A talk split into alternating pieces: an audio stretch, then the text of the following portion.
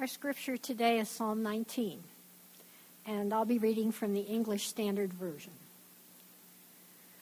The heavens declare the glory of God, and the sky above proclaims his handiwork. Day to day pours out speech, and night to night reveals knowledge. There is no speech, nor are there words whose voice is not heard. Their voice goes out through all the earth, and their words to the end of the world. In them he has set a tent for the sun, which comes out like a bridegroom leaving his chamber and like a strong man runs its course with joy.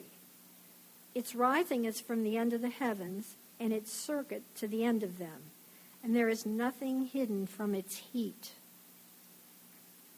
The law of the Lord is perfect, reviving the soul. The testimony of the Lord is sure, making wise the simple. The precepts of the Lord are right, rejoicing the heart.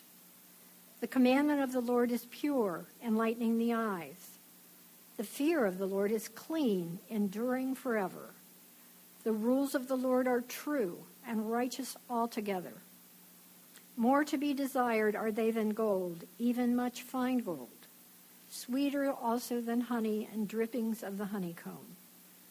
Moreover, by them is your servant warned. In keeping them there is great reward. Who can discern his errors? Declare me innocent from hidden faults. Keep back your servant also from presumptuous sins. Let them not have dominion over me.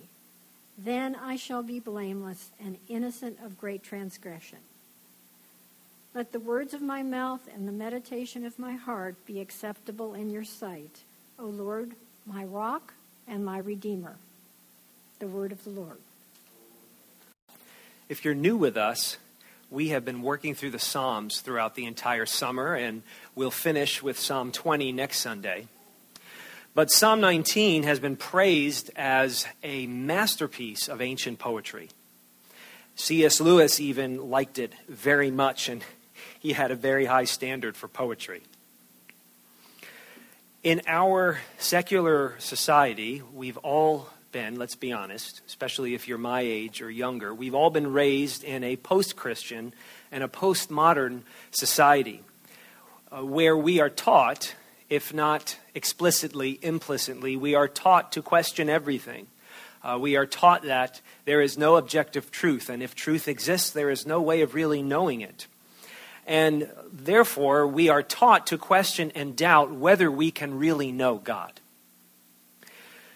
or trust that there is any truth that God offers. To trust if a book, an ancient book like the Bible, written by people less technologically advanced than we, uh, is trustworthy. Can we really trust a book like the Bible? Is the Bible worthy of our most careful attention? But David, David shows here in Psalm 19 that we can know the God of the universe, and that we should pay very close attention to the Bible. God can be known, David believed, because he wants to be known. He wants to be known. And so it is possible. And actually, he offers, he invites us to exchange the untruths that we hold for the truth that he gives. And as we look at Psalm 19 today, I want to address three things. I want to, I want to address what nature reveals about truth, what our natural world reveals about truth. I want to talk about what the Bible, what Scripture reveals about truth. And I want to talk about what Jesus reveals about truth.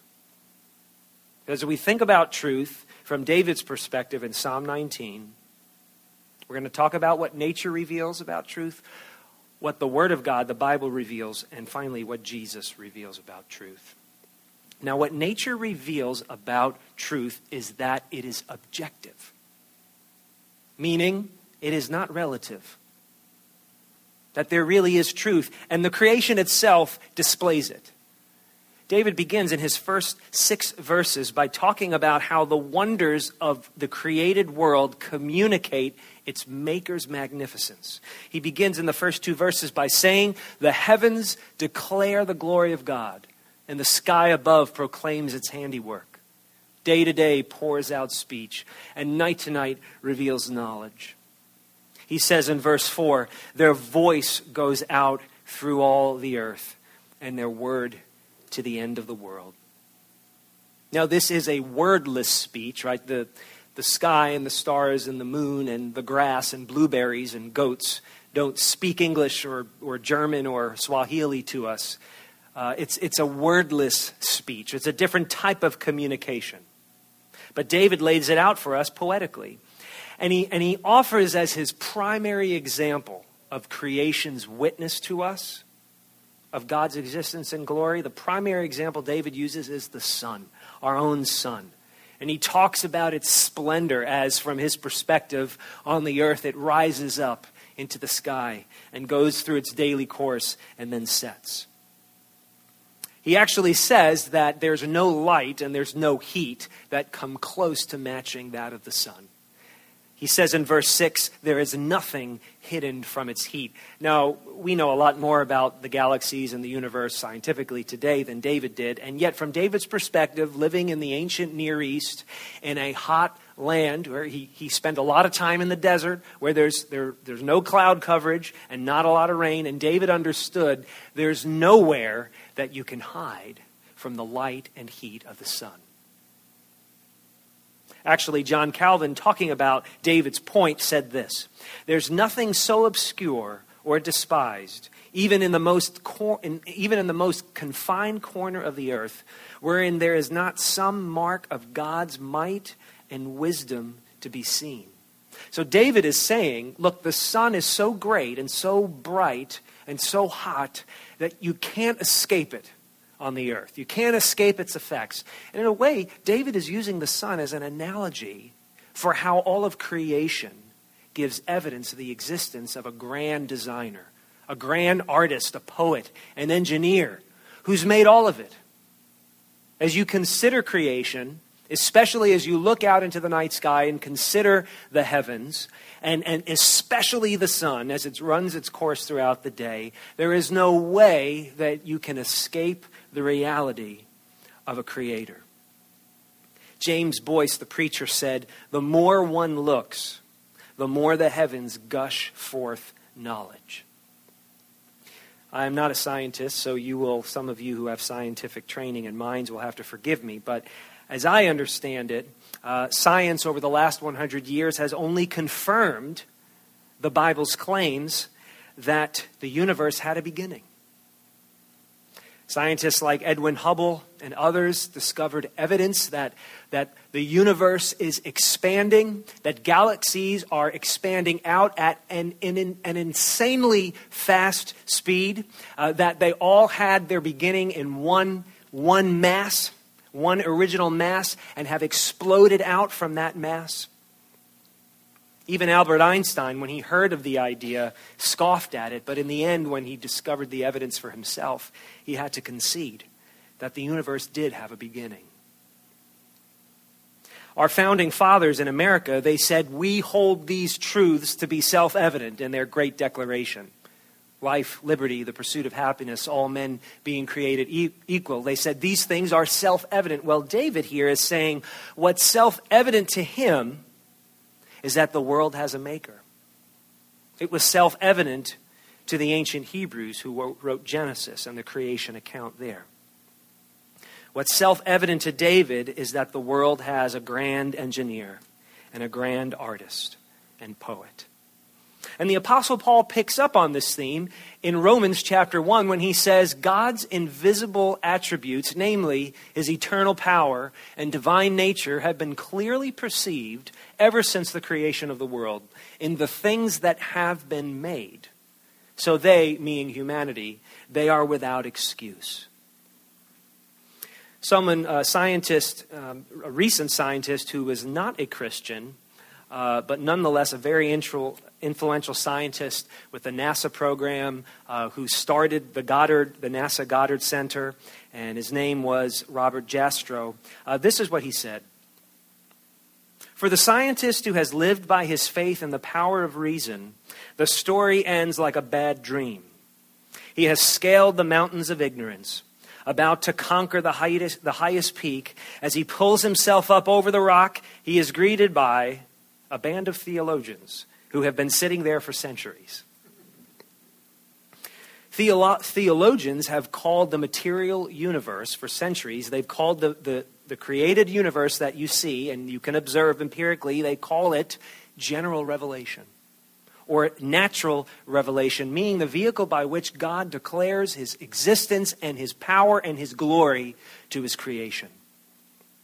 So, in a sense, what David is saying is this creation speaks.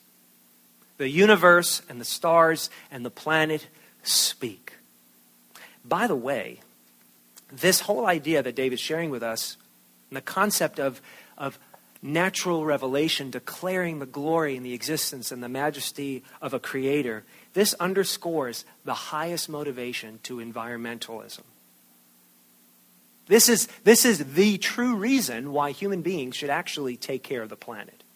Kids, my kids go to public school, and from kindergarten, it, it is ingrained into our children recycle. Right? Recycle, buy a small car.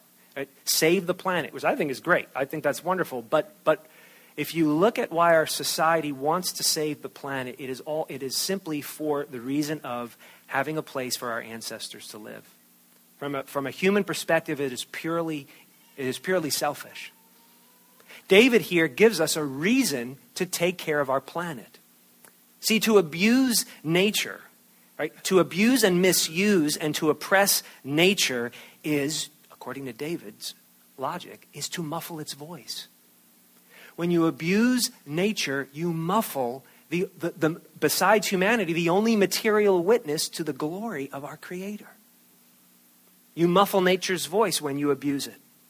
But to take care, to take care of the world, is to liberate it and allow it to speak of the glory of its Creator. So creation reveals that there is objectivity in the world and in your life. That there is a cause. There is a supreme cause, a first cause to all things. There is a source. There is a foundation, which means there's a purpose. There is a purpose to you. If there's a purpose for the sun, there's a purpose for you. And this is why David doesn't stop with nature. This is why he doesn't stop with the vast heavens and with the sun. It's why he goes further than nature. It's why you have to too. You can't stop with the created world and say, oh, there's a God. Great, good. Glad we're done with that. No, you've got to go further. You've got to go further.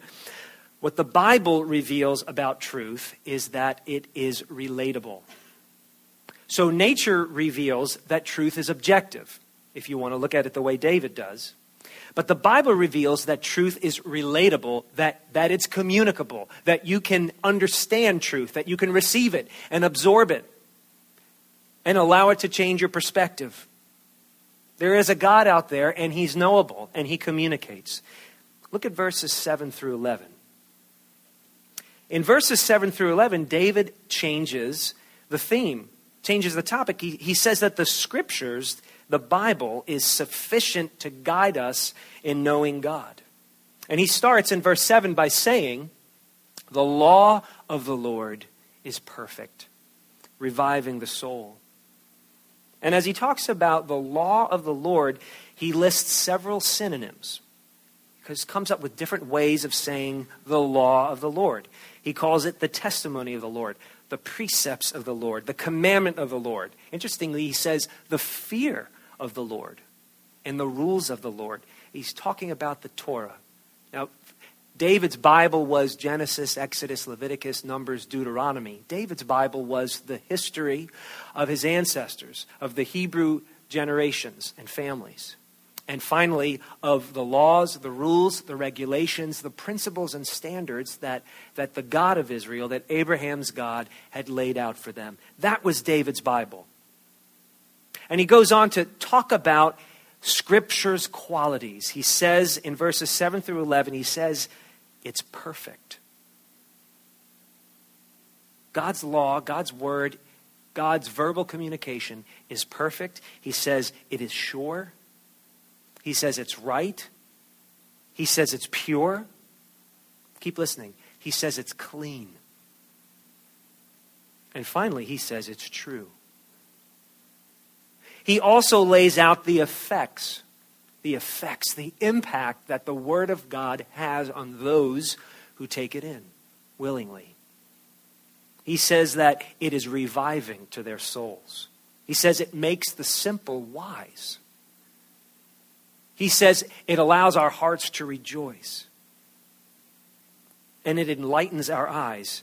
And finally, he says that we are warned by God's words. And then in verse 10, he says it's even better than gold. And he says it's sweeter than honey. The law of the Lord is sweeter than honey. Now, honestly, when are rules that enjoyable to you? When do you love following rules? Ser- I mean, come on, seriously. Whether it's driving, you, you see the posted speed limit on the highway, or whether it's, hey, um, welcome to welcome to the church nursery. Uh, welcome to the church Sunday school. We're so glad you're serving. We have some procedures and rules that you, that we really ask you to follow. Right? Who likes following rules and procedures? So, how is it that David could say that the rules and procedures of the God of the Bible are sweeter than honey? We don't typically, people don't talk that way about rules and regulations and standards and principles. Well, let's let another psalm interpret this for us because in Psalm 34, verse 8, we hear the words, Oh, taste and see that the Lord is good. You don't know the God of the Bible? Taste him, receive him, experience him, and see and experience that he is good. Similar language. Taste and see that the Lord is good. And the law of the Lord, the communication of the Lord, is sweeter than honey. Put those ideas together. And think about this. You know, after a long, turbulent flight in a plane, right, where you are just praying, oh, I hope, I hope the pilot lands this plane, right? I just hope we get on the ground safely. And when you land, and you just, oh, I'm so glad to be on the ground again or what you know and have seen and have read about prisoners of war. And what do they do when they're finally released and, and they get off of that plane? Right? What do you see them do? And they get they kiss the ground, don't they? Because they know everything that they've been through and where they've come now is beautiful. David understood to a degree the other religions of the world.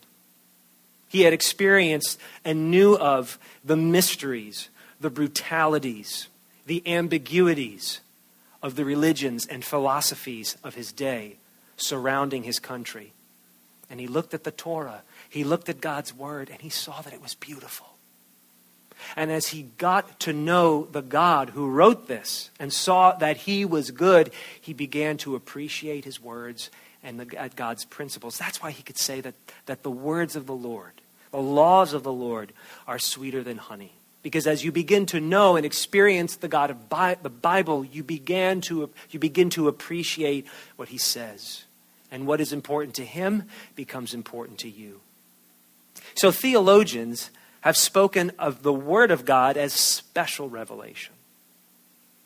You have natural revelation, which tells you there is a God, if you're willing to see it. And you have special revelation that tells you who he is, what he's like what He loves, what He expects, what He intends for you, what His purposes are. And actually, the Westminster Confession of Faith begins with these very words. Although the light of nature and the works of creation and providence do so far manifest the goodness, wisdom, and power of God as to leave men inexcusable, yet they are not sufficient to give that knowledge of God and of His will which is necessary unto salvation. Therefore, it pleased the Lord at sundry times and in diverse manner to reveal himself and to declare that his will unto his church. And what they meant by that was the prophets appearing to Moses and what Moses wrote down and passed on through the law and then through the prophets and through the histories of the Old Testament and through visitations by angels to people.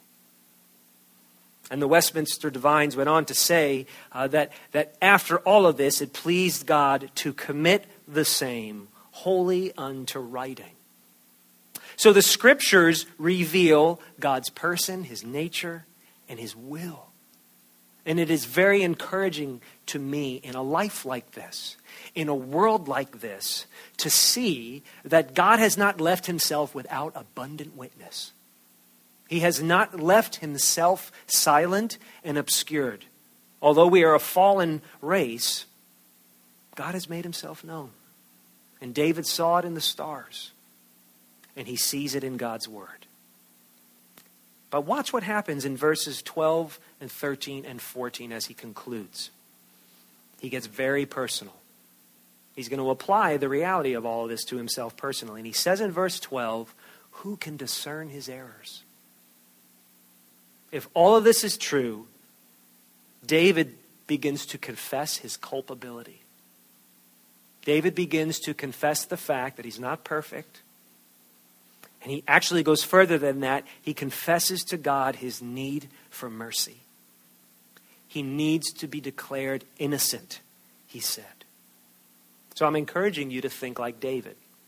Consider how David thinks is actually a great way of looking at your life. Since a personal creator exists and has caused us all to be, it is critical that we know him. It is critical that we understand his purposes and follow them. The heavens reveal that, truth is objective, and the Bible reveals that truth is relatable. The heavens declare God's glory and existence, and His Word declares His intentions, His purposes, His desires for you. And that's very important. And, and David's humility here, his vulnerability here, is very much needed in my life, in your life, and in our world today because what we tend to do, the Bible says, is we exchange all of this truth that David talks about. We exchange all of this truth for lies, and we embrace the lies instead. The Apostle Paul in Romans chapter 1, again, again, he said, The wrath of God is being revealed from heaven against all ungodliness and unrighteousness of men who by their unrighteousness suppress the truth. And this is how humanity suppresses truth. Paul says we do it by a very simple but tragic exchange. We exchange God's glory for the creation's glory. We say no to the glory of God, and we give creation the kind of glory that it was never intended to have. Watch what Paul does in Romans chapter 1. Although they knew God, they did not honor him as God or give thanks to him. But they became futile in their thinking, and their foolish hearts were darkened. Claiming to be wise, they became fools. And Paul went on to write, they exchanged the truth about God for a lie. Now listen to this. And they worshiped and served the creature rather than the Creator, who is blessed forever. Amen. So rather than exalt God as our ultimate reality, as our ultimate guide, and our greatest joy, we have made a habit to make anything else our, our, our ultimate treasure. And Paul, the Apostle Paul said, This is what humanity naturally does. This is what we are best at. We exchange the glory of God for the glory of cre- things He's created. Now, you may think you're more sophisticated because, unlike David's neighbors, you don't worship reptiles and goats and sheep and dragons and stuff. We're just more complex and nuanced and sophisticated in how we worship created things. Maybe you worship your job or something you've worked for or owned or something you've built or designed. Maybe you worship a person that you gave birth to. Maybe you worship an idea. Maybe you worship a goal that you have. Bottom line is, regardless of, regardless of how, how you shake it down, humanity, we are expert. We have our PhD in exchanging God worship for creature worship. Is what Paul is saying. And we do it we, we do it so much that we don't even realize we do it because what do we call creature? What do we call creation now? We call it nature. Meaning just that that which is natural, not that which is created. There's more of an ambiguity to the word nature. And then we watch these hurricanes and we see these natural disasters and we realize how powerful, how powerful and sublime nature is and how small we seem to be. When, when you fly in an airplane and you're above or in the middle of cumulonimbus clouds and you see how small you are. And what the ancients decided to do was, oh, I guess we have to worship the clouds. I guess we have to worship the sun. And David says, no, all of these things are mighty and great, but they are evidence of a grand designer. Nonetheless, we still worship it. We worship anything and everything but God, which is to say, we worship what is created rather than worshiping the Creator. We do it, we are so inherently prone to this, to this exchange process, we don't even realize we're doing it until we do. and what do you do when you realize that you're engaged in this exchange process? What do you do when you realize God is, God is not the object of worship in your life? Other things are, people are, maybe yourself.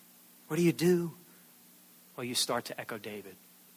You start to do what David did when he looked at the sky and when he looked at the Torah. You say what he said in verse 12 Declare me innocent. You plead with your Creator, make me innocent. Make me innocent. And you confess to yourself, My God, I have suppressed what is declared in the sky. I have suppressed what is written on the pages of Scripture. And then you say to him what David said Let the words of my mouth and the meditations of my heart be acceptable in your sight, O Lord, my rock and my redeemer. And here is how you can say that, knowing that he will answer you. Jesus reveals something about truth. The creation reveals that truth is objective. The Word of God reveals that it is relatable, but Jesus revealed that it was personal. In the first six verses, when David is talking about the creation and the heavens and the sun, he only uses God as a word once, and it's the word El. It's a generic ancient word for God. And he only mentions it once. But then, beginning in verse 7, as he begins to talk about the Bible, he uses, he uses the name. And you see it in your English translation as the Lord. Well, this is the name. It is the name God gave Moses to describe himself. It is the because truth is a person, and a person is to be known. Have you ever thought about truth that way? That ultimately it's a person. Let's go back to what we read earlier in Hebrews chapter 1, because the author of the book of Hebrews said of God that in these last days he has spoken to us by his Son, whom he appointed the heir of all things. Now listen to this. Through whom also he created the world. He is the radiance, glory of God and the exact imprint of his nature, and he upholds the universe by the word of his power. You see what the Bible says about Jesus Christ that Jesus is the glory of God and the word of God brought together. When Jesus became a human being, another exchange took place. This is why God will answer you if you begin to consider Jesus. Another exchange took place. In the man Jesus, God exchanged his eternal glory for our humility.